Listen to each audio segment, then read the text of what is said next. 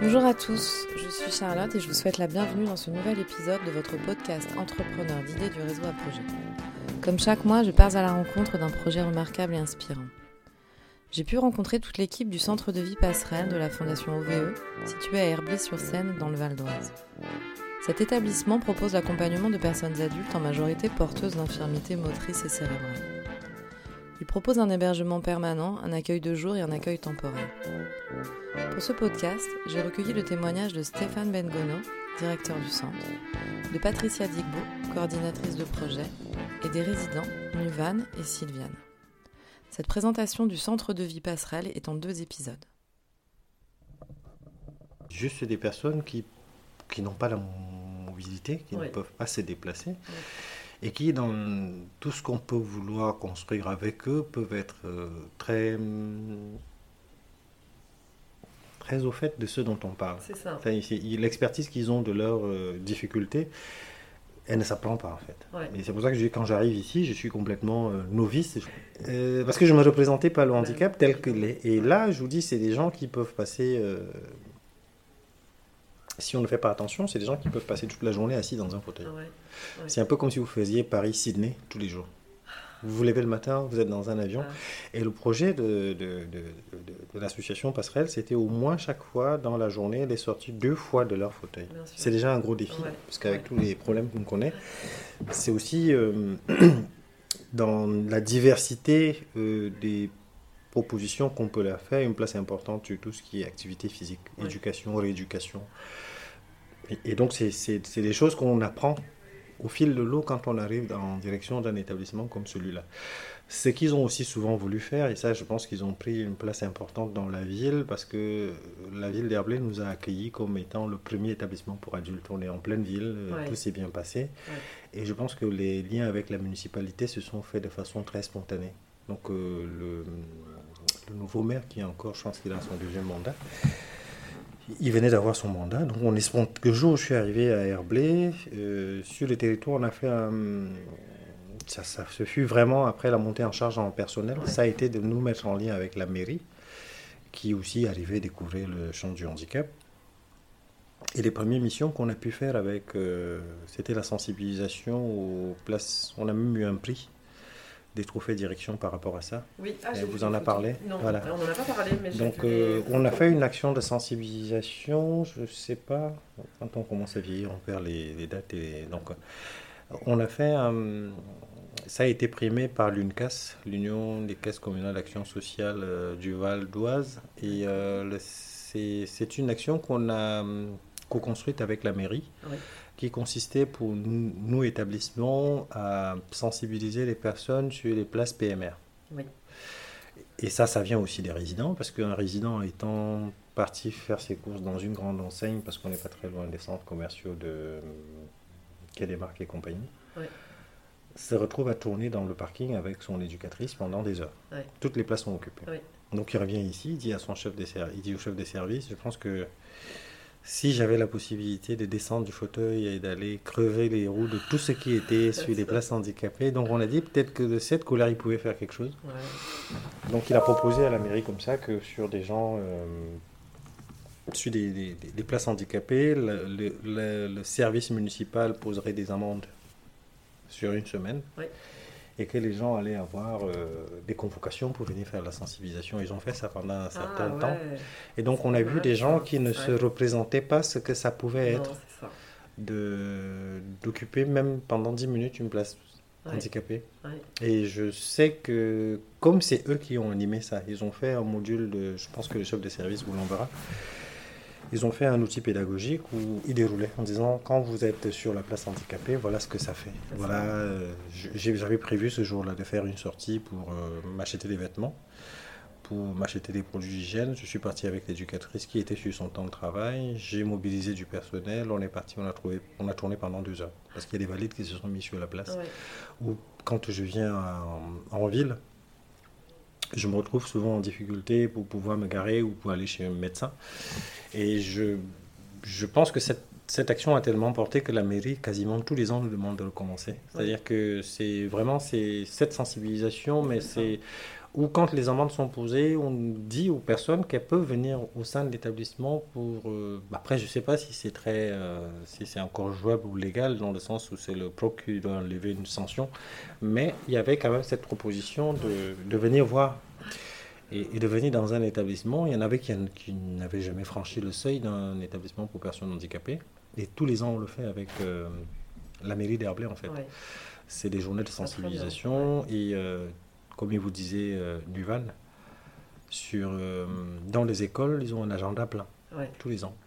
C'est des écoles, euh, avant Covid, on recevait les jeunes des établissements pour les journées portes ouvertes qui venaient jouer avec nous. Ouais. En fait, jouer. On croisait des écoles, des bambins qui venaient découvrir c'est quoi ils ont des grandes piscines quand ils allaient en balnéo.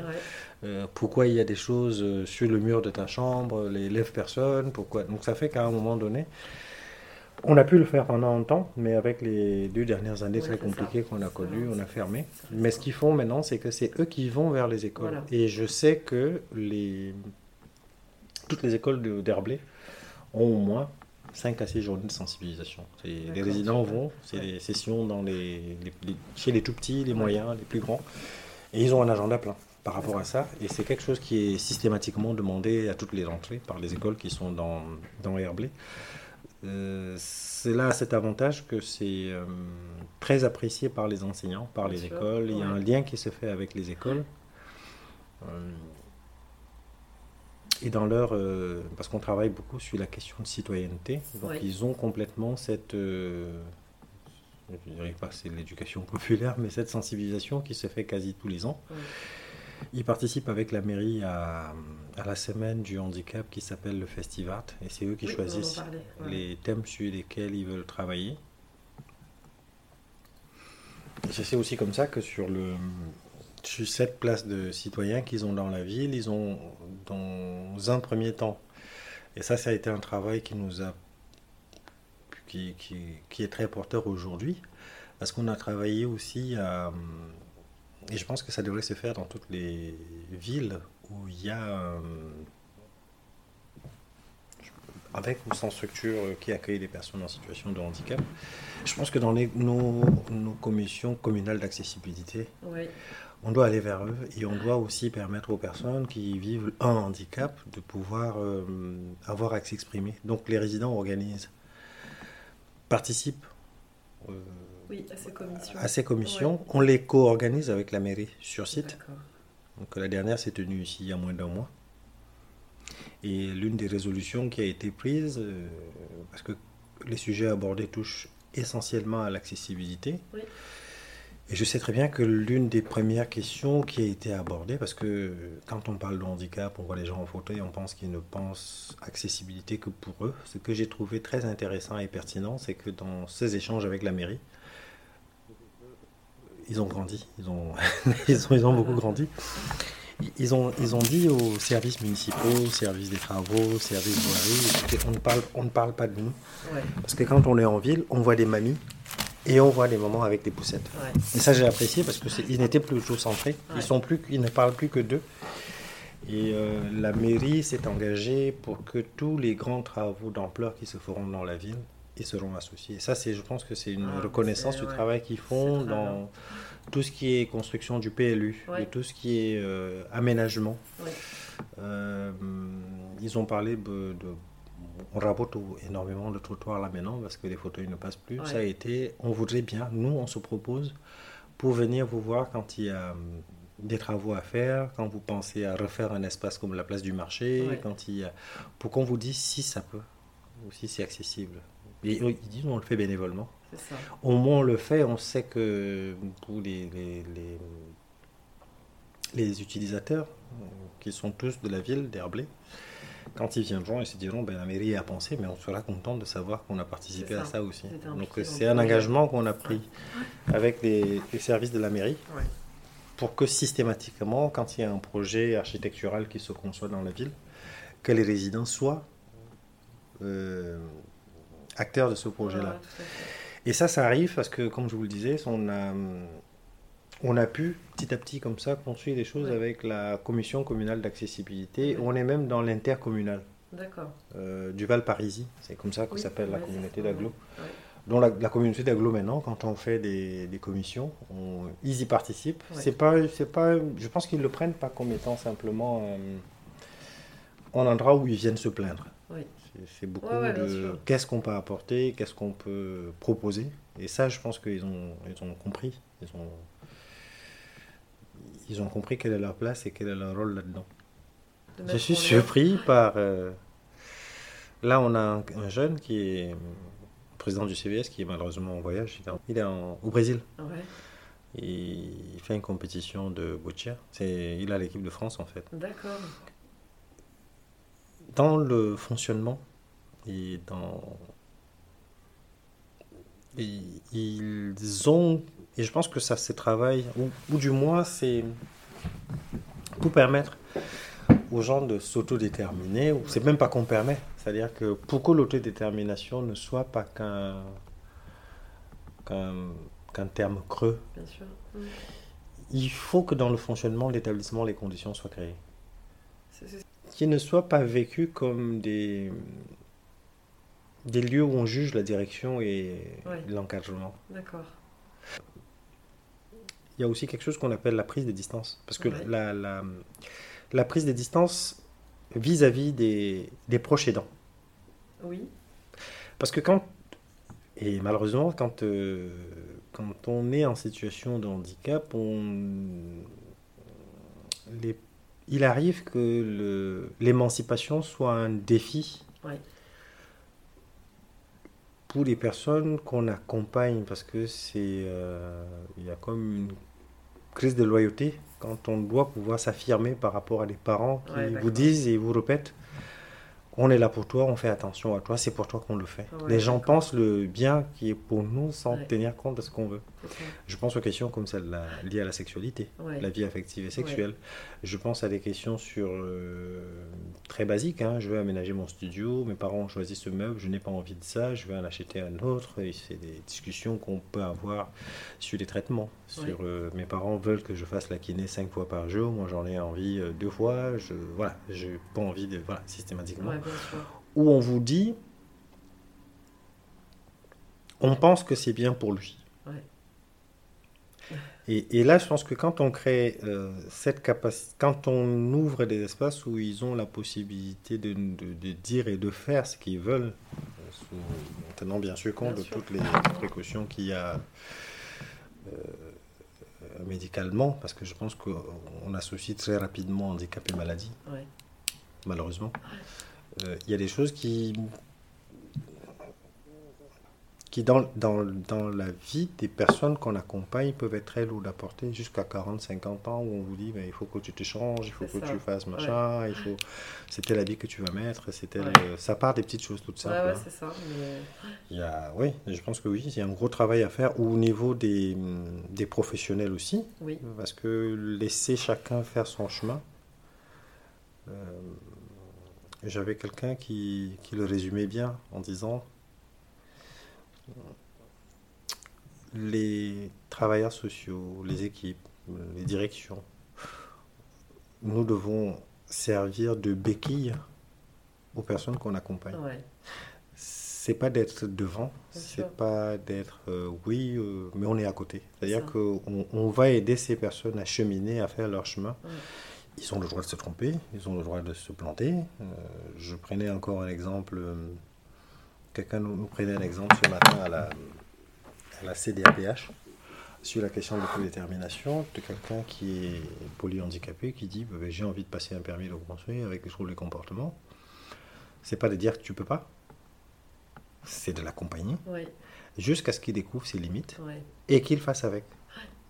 Qu'il trouve un autre moyen. Qu'est-ce que, qu'est-ce que cette demande en réalité cache derrière? C'est aussi ce travail-là que Ouais, les équipes. ça. Et je pense que Il n'est pas décidé à sa place. Oui. il n'a pas décidé à sa place et je pense aussi qu'il y a une grosse réflexion qu'on doit avoir sur l'habitat. Oui.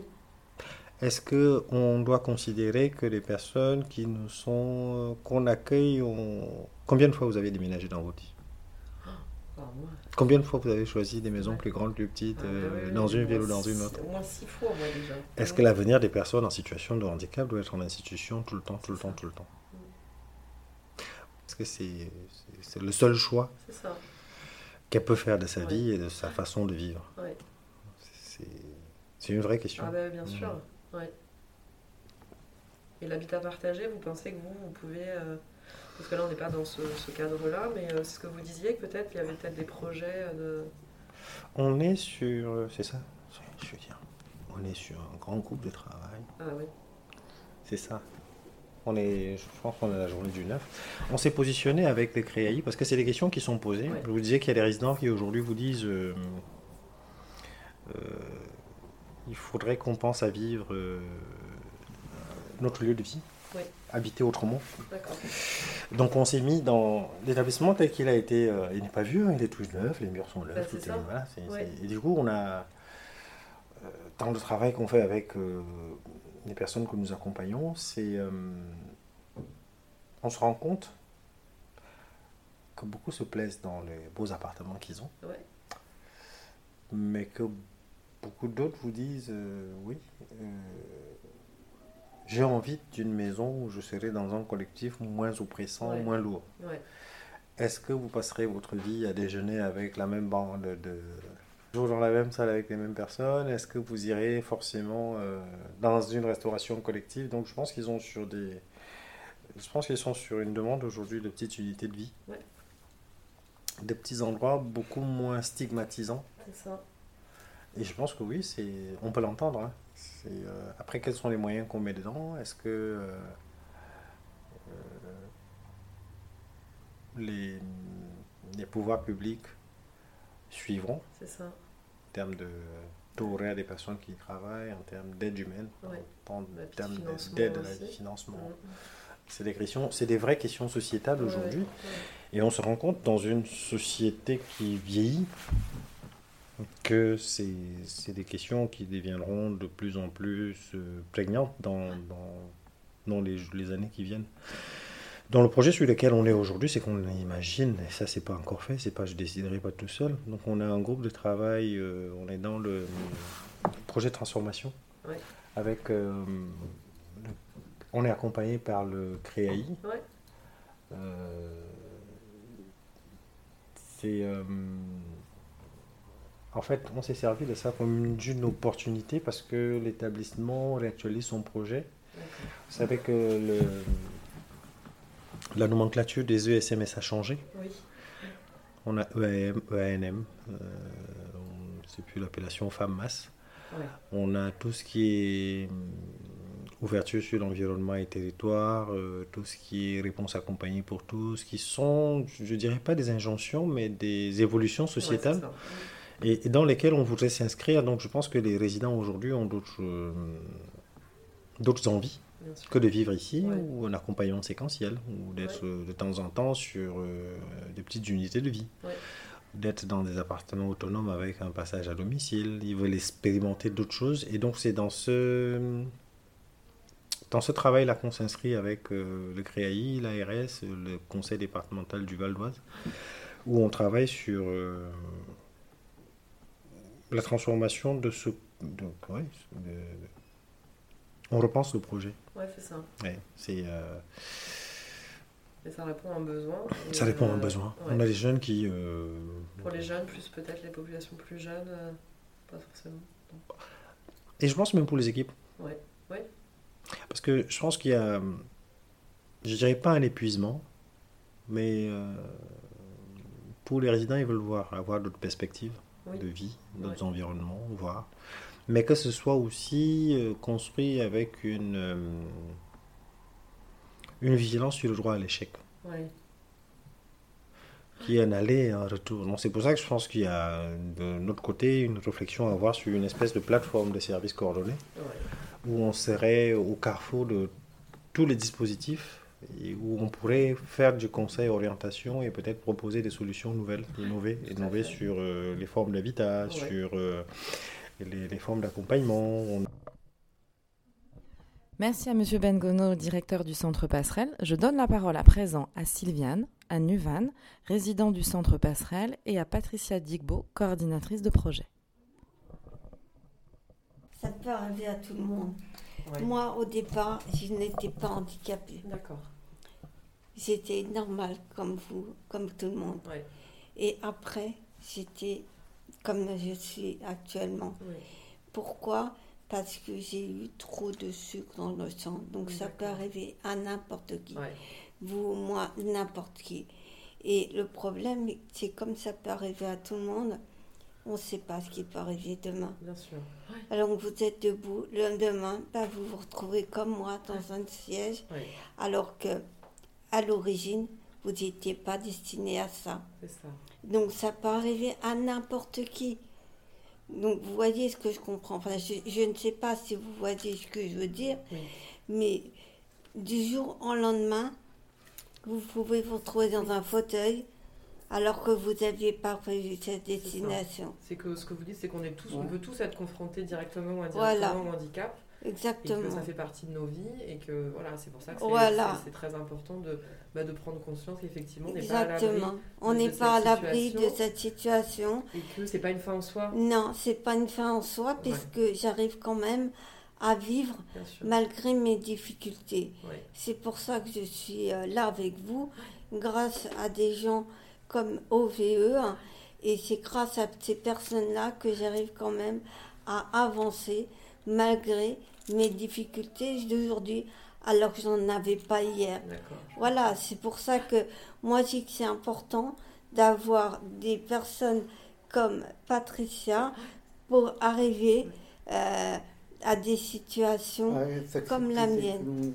Ce qui est important, c'est que je vais le marteler très très souvent euh, lors de ce- ce- cet entretien, c'est c'est que tout se fait en, en- parce que le résident le demande, c'est-à-dire que je les demande.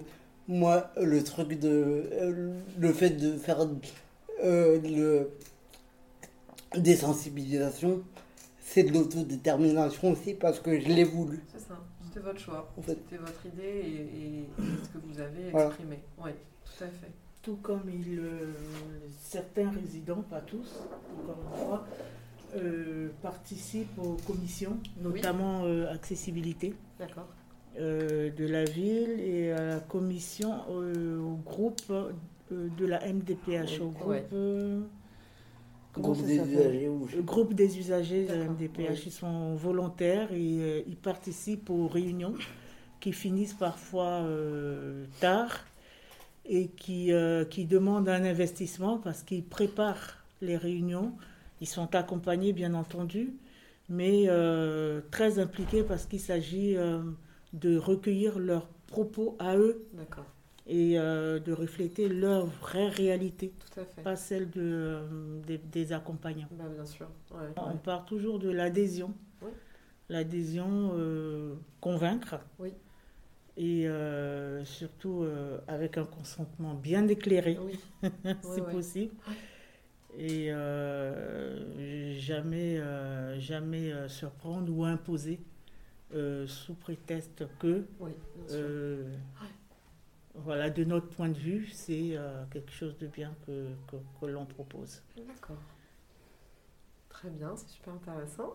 Est-ce que vous voulez rajouter autre chose un peu sur cet aspect, sur ce, cette, ce côté implication ou euh, Est-ce que vous êtes amené aussi, je me disais, à hum, comment dire, réaliser du, montage de projet par exemple sur euh, si vous avez une idée d'activité, est-ce qu'on vous sollicite aussi pour pouvoir peut-être mettre en place, euh, je ne sais pas, une activité euh, que vous aimeriez faire ou, Alors, euh, moi, je vais parler en, en mon nom personnellement, c'est que j'ai euh, j'ai beaucoup d'idées.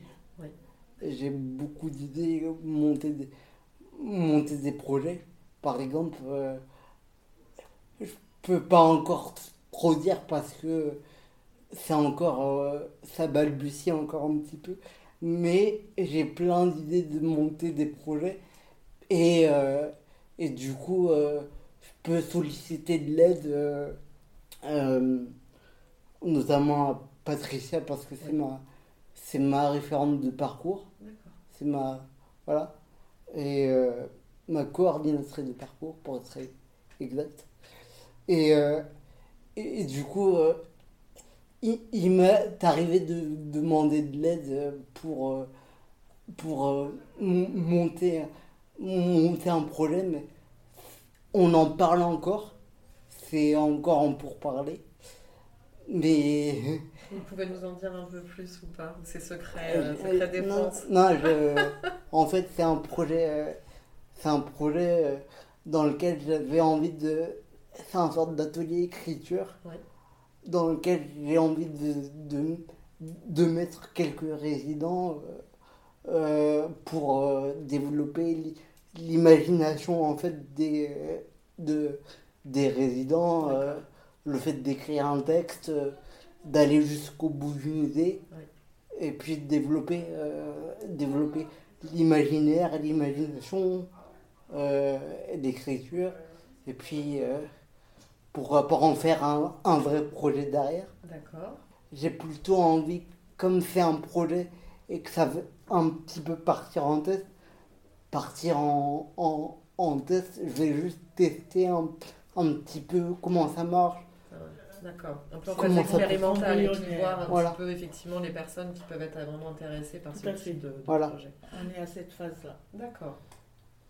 Et après, la phase finale, ce sera d'exposer vos créations. euh, Oui. Euh, vos- oui, mais- vos- je sais pas, mais ce, ça qui serait, Ouais. ce serait formidable. Et de pouvoir, euh, Euh, pouvoir présenter vos, vos œuvres ensuite à l'extérieur. Est-ce que ça, ça peut être envisagé? Dans un deuxième temps, oui, mais d'abord, d'abord comme c'est à l'état embryonnaire, je voudrais pas, je voudrais pas tout de suite m'avancer et et me- moi me mettre euh, trop de choses sur les épaules. D'accord. Par, ah ouais. voilà. Et aussi, en fait, pour un peu euh, aller dans le même sens, euh, j'anime moi-même une atelier, euh, un atelier euh, lecture tous les jeudis. Oui. Et il m'arrive de euh, proposer au, au groupe Oui. euh, des textes de Nuvan. Ah, Et, euh, super. Et, ils euh, ont aussi en projet actuellement, le même groupe de lecture Ouais. un projet euh, de mettre en place un espace euh, lecture Mm. au sein de l'établissement et on appelait ça euh, projet médiathèque. Donc pour l'instant, en tout cas, euh, une fois par mois, on visite euh, la médiathèque de Cormeil, Ouais.